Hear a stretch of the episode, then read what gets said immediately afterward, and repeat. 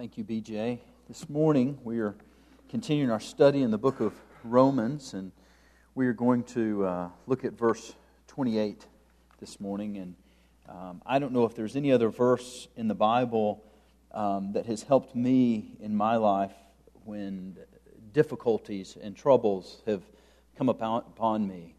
A, a, verse that is just a foundation, uh, a, a verse that points to a God who is sovereign and a God who is good.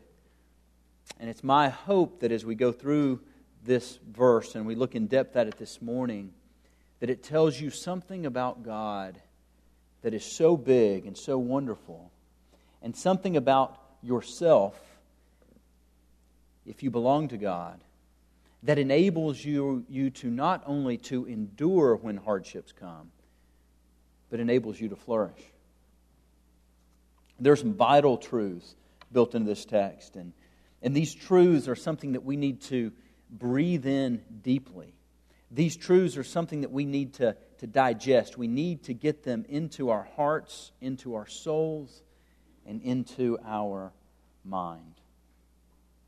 And, and I want to start this morning by um, reading a quote from a pastor who will remain nameless about what this verse is not talking about.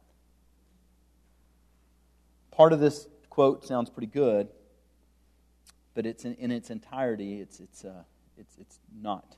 It doesn't provide me any hope. Quote Promises you've been standing on, dreams you've been praying about, in this year, God's going to cause things to fall into place. He's going to make things happen you could never make happen on your own.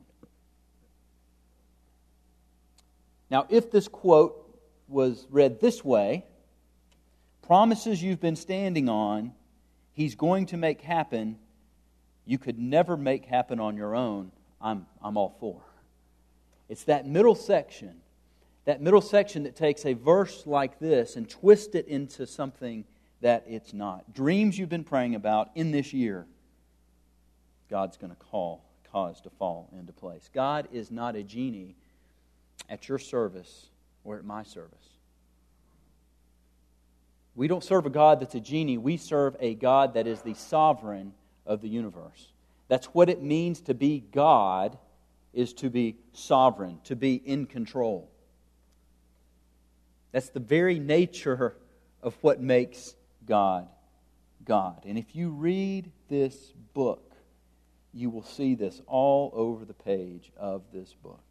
And so today, today what we're going to talk about is this God, this almighty sovereign of the universe gives us this promise that he is working all things for our good. And so as we begin this morning, I want to briefly talk about the context. And, if you remember, if you've been with us, the context is Paul, as he is uh, going through this great chapter 8 in the book of Romans, he is telling us about a hope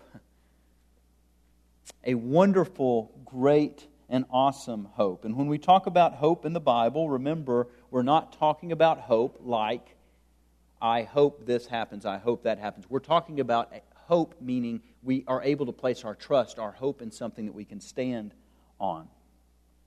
And in the context, Paul is talking to a group of people who either are or will be facing situations that may contradict, seem to contradict, feel like it contradicts that hope on which they and we should stand. So let's look. In verse 18, we have this For I consider that the sufferings of this present time are not worthy to be compared to the glory. Then look ahead in verses uh, 35 and 36. Who will separate us from the love of Christ? Look at these things. Will tribulation, distress, persecution, famine, nakedness, peril, or sword, just as it is written, For your sake we are being put to death all day long. We're considered as sheep to be slaughtered. This is the context that Paul is writing these promises to us tribulation, nakedness, sword, peril, sufferings. He's giving us something to hope in. And, and as we go through, if we just briefly going to lay out some of the things that Paul has said to us as Christians as he's talking about hope. we learned, we have learned, that we are to hope in the fact that the present suffering is not worthy to be compared to the glory that will be revealed to us. We are to hope that one day we will receive the redemption of our bodies. That as creation groans, one day we will be revealed in completeness as the sons and daughters of God. We have hope because even in our weakness, when we don't know how to pray, as we learned last week, that we are helped by the Holy Spirit. And today, today we have the hope that for the believer, all things work for the good of those who love God, those who are called.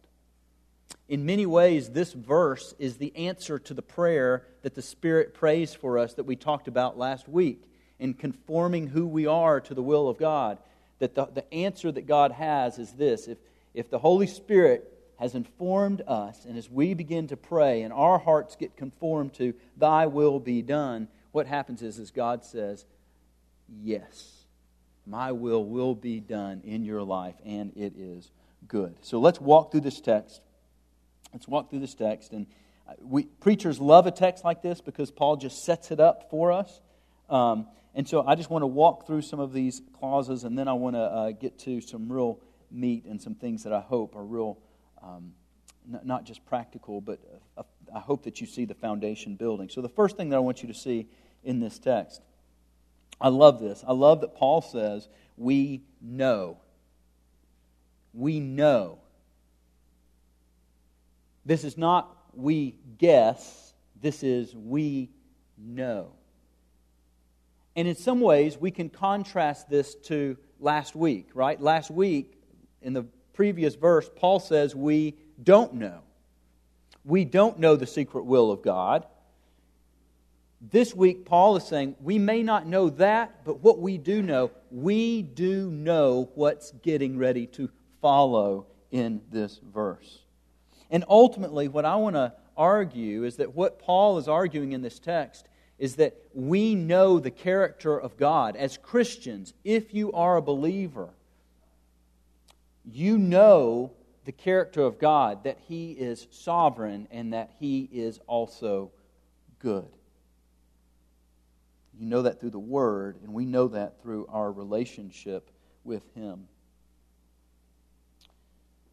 Although we know, although we know these things, when hardships come, many times it causes us to doubt those things, doesn't it? And so, one of the things that I think Paul is doing here is he's saying, lift your head up, strengthen those weary knees. Right? We know, we know that our God causes all things to work together for the good for those who love him. So, what do we know? And we're going to talk about several things that we know, but one of the things that we know, the next thing in this verse, is that we know that God causes. You see the wording there. It's very important. The inspiration of the biblical writers is it's important that we look at the words. We know that God causes. What this means, and through reading the Bible, the conclusion we come to over and over and over again is that God is not a cosmic chess player who tries to stay one move ahead of us. He's, not, he's also not a, I, don't know a right uh, wording here, so you can help me afterwards. But he's, he's also not a God that sits up in heaven and reacts to whatever that we do. He's not reactionary in that way. This verse tells us that God causes. And what does He cause? God works, God causes all things. And we have talked about this, and you've probably heard sermons where they say this, and, and it is true. In the Greek, all things here means what? All things. Not very tricky.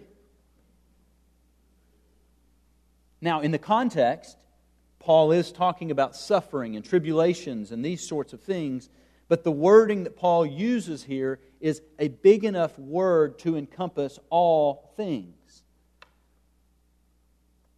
So God causes all things. You know, a parallel verse to this is found in the book of Ephesians, chapter 1, verse 11. Let me just read that to you. You don't have to turn there. Let me read it for you. It says, Also, we have obtained an inheritance, having been predestined according to his purpose, who works all things after the counsel of his will. Again, here we see in the Bible that God is working all things according to whose will? His will. So that God is causing all things. And so you may say, well, what is His will? And I, it's good that you're following along here in my notes. And His will is this His will is ultimately His own glory, but in that, the way that God gets glory is that He causes all things to work together for the good and so the next thing that we see that God does is He causes all things to work together for the good. And this is where lazy Bible readers get off into heresy. Lazy Bible readers will get off into heresy at this point because we want to define what good is. I'll never forget, my dad tells this story of um, when he was a a, a young preacher. He went to something, some conference, and uh, they were talking about that, that God wants to bless you, meaning that God wants to provide you with right now physical happiness and joy and these sort of things, and that this was what the good was. God wants to give you the desires of your heart. And so the, the, the, whoever was leading the seminar said, so, you know, if there's a certain type of car you want, you know, God wants you to have that, and you just need to go and claim it at the dealership. And so my dad went to the dealership and he claimed this Cadillac. And the uh, salesman came along and said, Yeah, you can have that car for 60 payments of whatever. And dad thought, okay, well, it must be that God wants me to have it and get on the payments, and then he's going to pay for it. And so he signed up for it. He said it was the worst car he's ever owned in his life, and he took a bath on it because it was a lemon. And it taught him that when God makes these promises, and does God want to give us good gifts? Yes. Does God give us good gifts every day? Yes. But what it taught him is that there was something deeper here. There was something more important here when it is talking about the good. Remember what's happening here. There is suffering, persecution, famine, nakedness, and God is not saying in this text He is going to take those things away in this life. It said, much more than that, He is using these things for our good. And we get a glimpse of this, and we'll get into this more in weeks ahead. But let's look at verses 29 through 31, and let me just point out some things. So we know that God causes all things to work together for the good for those who, love God, those who are called. For those He foreknew, He also predestined to do what? He predestined to become, this is our good, there's no greater good than this to be conformed to the image of his son. Isn't this what we all as believers want? Is to be conformed to the image of his son so that he, so that Jesus would be the firstborn among many brethren and receive the praise and glory and honor that he's due. And notice this other thing that's so good in this passage. And those he predestined, he also called. Those whom he called, he also justified. And those whom he justified, he also did what? Glorified. Our ultimate good, our final glorification. I, I can't think of any more good than that. The problem as I see it, is that we like to define good solely according to the already, not to the not yet. This life, we like to define good in that way. And we also we like to define good with by what we want. And God defines good as in the not yet and in what is best for us. And we all understand this because we have all grown up in a home somewhere or we currently have children. And what I mean by this is this. Um, if I allowed Flannery to choose her own breakfast, lunch, and dinner, do you know what she would choose? Candy. right? Candy. So, yesterday, uh, we were out in the yard doing some work, uh, and she bolts out of the house uh, last night, 30 some odd degrees, no shoes, no jacket. And she's mad at me because I am not giving her what she deems good. And as a loving father, I'm not allowing her to do that because why? I don't want her to get sick. Do you know where her favorite place to ride her bike is? In the middle of the road. Not the driveway, the middle of the road. Would a loving father allow his daughter to ride her bike in the middle of the road? So, in some sense, when we talk about this promise, although we kick against it at times, we understand it. For those of you with older kids and you, you sit on them to try to make them study, why do you try to make your kids study? Just because you're mean, awful, no good parents, right? No, it's because you love your children, even though they don't understand it. And so, what we do as parents, in many ways, it's what God does to us. And in that, in as much as we have control, which ours is limited, God's is infinite, ours is limited, and as much as we love our kids, we use both of those things to invest in their life for their ultimate good, which may not feel very good to them at that moment. So, kids, hug your parents. No, just kidding. Afterwards, hug your parents. Now, his purpose in these things, his purpose is for our ultimate eternal good. And so, my stance, our stance, in the midst of a heavenly Father who is sovereign and good is that our stance on our best days is that we recognize and realize that we are vessels, that we are tools, we are instrument in the hand of God, and that my joy and my comfort and my rest is in His plan. And when I get off this mindset, when we get off this mindset and when we want to define our good and when we want to take control of our lives, that's when we get anxious, fearful, worried, and depressed. Now, God causes, God works all things together for the good. And notice this qualification, and we're going to spend just a little bit of time on this this morning because we're going to delve into this later, and some of you may be anticipating that this morning, and it's not coming this morning. Um, but we'll delve into it later. But there is a condition here, and the condition is this. Notice the condition. He causes all things to work together for the good to those who love God, to those who are called according to his purpose.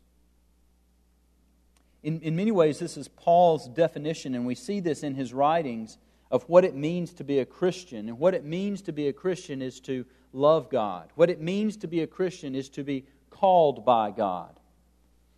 And those of you who know your Bible, when it, you hear this phrase, those who love God, there should be a verse that comes to your mind, especially you, if you've paid attention in the book of Romans, and we know that no, all the no ones there in chapter 3, no one loves God, no one does what's right. All have sinned and fall short of the glory of God. And remember that verse that I'm sure most of us memorize at some point in our life in 1 John chapter 4, 9? What's that verse? That we love God because he first loved us. And so what we see is that those who love God are those on whom God has revealed himself and, and lavished his love upon and when we have seen God for who He is, and when we have experienced that, the only thing that can happen in our souls is that our love for God just increases. And so, those who have trusted in Jesus as their Savior, those whom God has loved, those whose eyes and their hearts has been opened to the gospel message that we are sinners and that we are helpless and that the only way out of that predicament is to put our faith and trust in Christ and that we realize that God has made a way. And that as we hear and as we understand this gospel, we begin to love this gospel. But more than the gospel, we love the God of the gospel. And, and we're, our hearts are set free there. And so, as Paul is saying, for those who are my children, who are the children of God, for those whom God is their Father, for those who have a relationship with God, for those all things work together for the good. Because for those, for those, joy in God is better than the joy that's in this world. Now, I want to give you two examples before we move into some application. In, one example that I want to give you from the text of God working all things together for the good, my favorite, well, it's not my favorite example. Both of these are my favorite examples. But one is Joseph. I remember the story of Joseph. He was wearing the coat of many colors. His brothers didn't like it. They tricked his dad, said, Your son is dead, threw Joseph in a pit. We're going to kill him. Had a meeting, decided to sell him into slavery. He was shipped off into, uh, into slavery. Actually, did fairly well there, was wrongly accused of rape because he uh, because he would not sleep with the queen, with Pharaoh's wife. Was then thrown into prison where things got great, right? He interpreted some dreams, and these guys were going to go to bat for him and get him out, except we remember that they forgot about him in the prison. And then finally, when he gets re- released from the prison and he's in the court, and his brothers confront him and go through all these things, and they're saying that they're sorry, they realize who he is, and these sort of things he utters these words in Genesis 50, verse 20. You know these words, right? He tells his brothers, What you meant for evil, God meant for good. And what's interesting, in the Hebrew, this word meant is the same word. What you meant for evil, God meant for good. And when he says what you meant for evil, that word in the Hebrew means to weave or to fabricate. The idea here is what you meant, created, caused for evil. See those words? You brothers, you were doing something here. What you didn't know is that God meant that for good. And that through this, one of the things that Joseph got to see is that through these evil intentions, the remnant was saved because God provided for his brothers in, in the midst of this. The other is Jesus and his death on the cross. Was it evil? Was it evil that the Pharisees spread lies about Jesus to try to get him condemned? Was it evil that Judas sold out Jesus for silver? Was it evil that the guards plucked his beard and beat him and spit in his face? Was it evil that they hung the Savior of the universe on a cross and killed him? But oh, what good came out of that evil. What man was meaning for evil, the hardships and the tribulations that Jesus went through, God not just caused or turned or whatever, God was at work in those circumstances, working out the good. Not only the good of Jesus, whose name is above every other name because he is the Lamb that has taken away the sins of the world, but also for our good because we now have a way to be reconciled to God. And so when we really begin to understand what's going on in this verse, we learn there's two things that we learn there, there's one thing that, there's two things we learn about God, and then there are several things that we hopefully learn about ourselves. And here's again what we should learn about God. He is sovereign, and His will will be accomplished. He is working, He's not passive, He's not reacting, and He's not a cosmic chess player. His promises and decrees are sure. This verse makes no sense, and you can have no security of hope if God is not sovereign.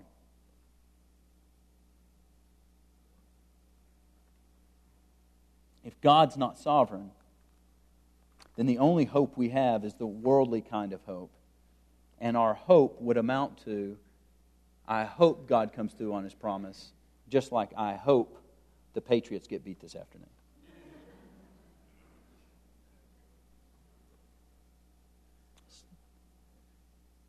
No security, no firm foundation. So when troubles come, if that's what your hope is like, it will crush you.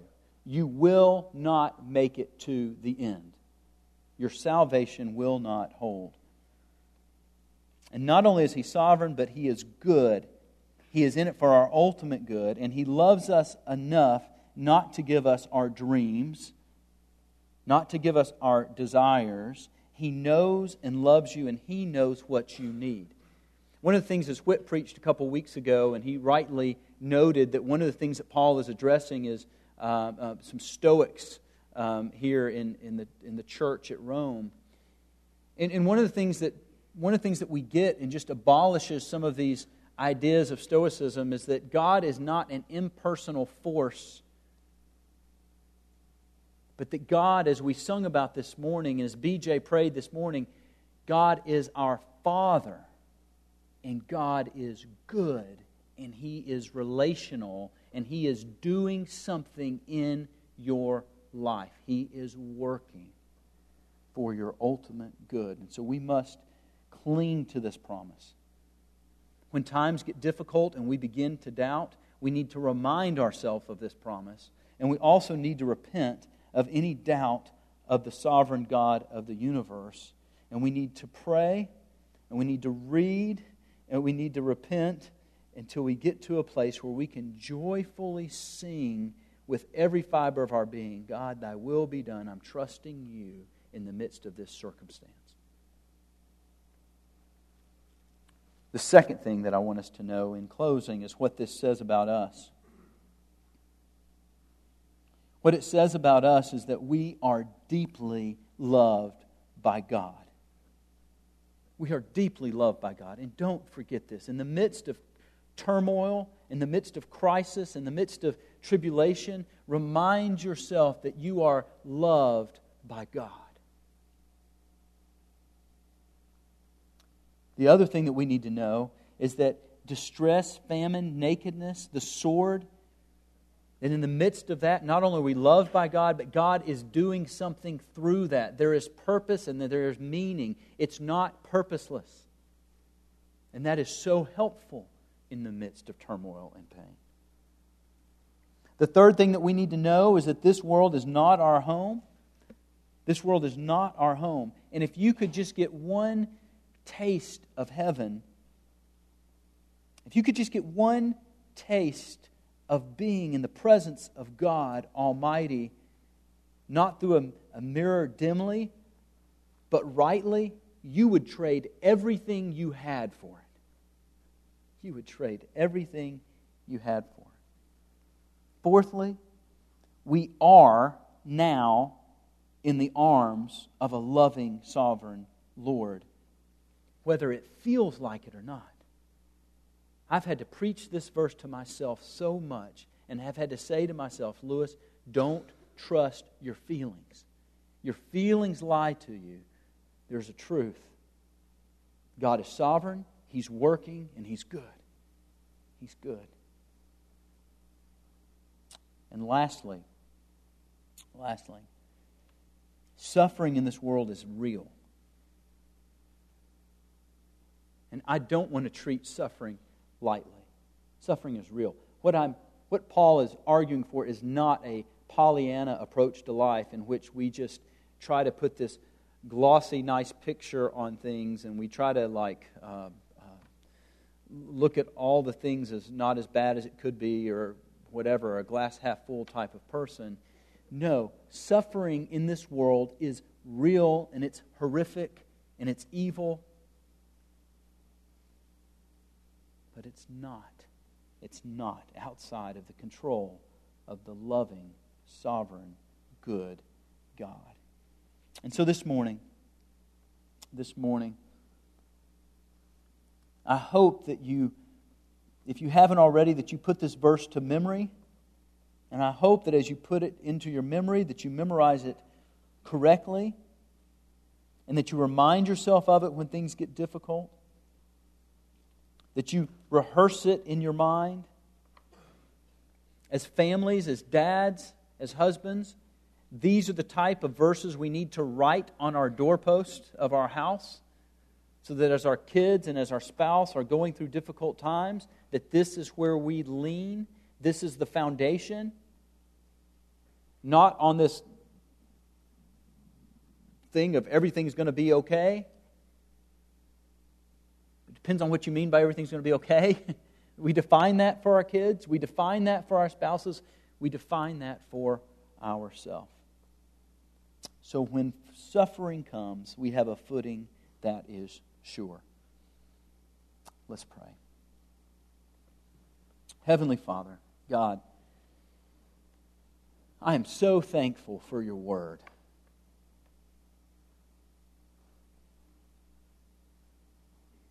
I'm so thankful, God, that you choose to reveal things about yourself that gives us confidence, that gives us a place to rest, that gives us a place to stand, that gives us a place to fight from.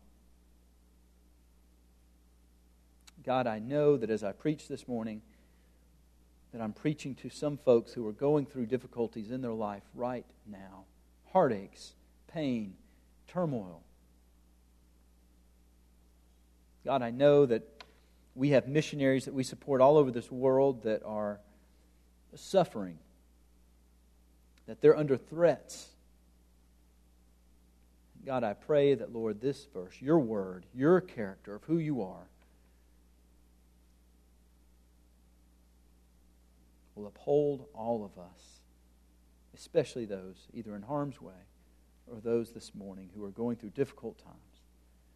God, we thank you for your word. We thank you for your promises. We thank you. We are amazed that you're sovereign and that you love us.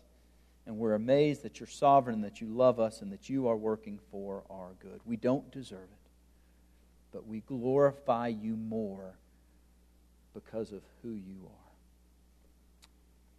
All this is only possible through your Son Jesus, who you sent to die for us so that we could have a relationship with you, in whose name we pray. Amen. This morning we're going to uh, take communion together, which is fitting, giving these verses.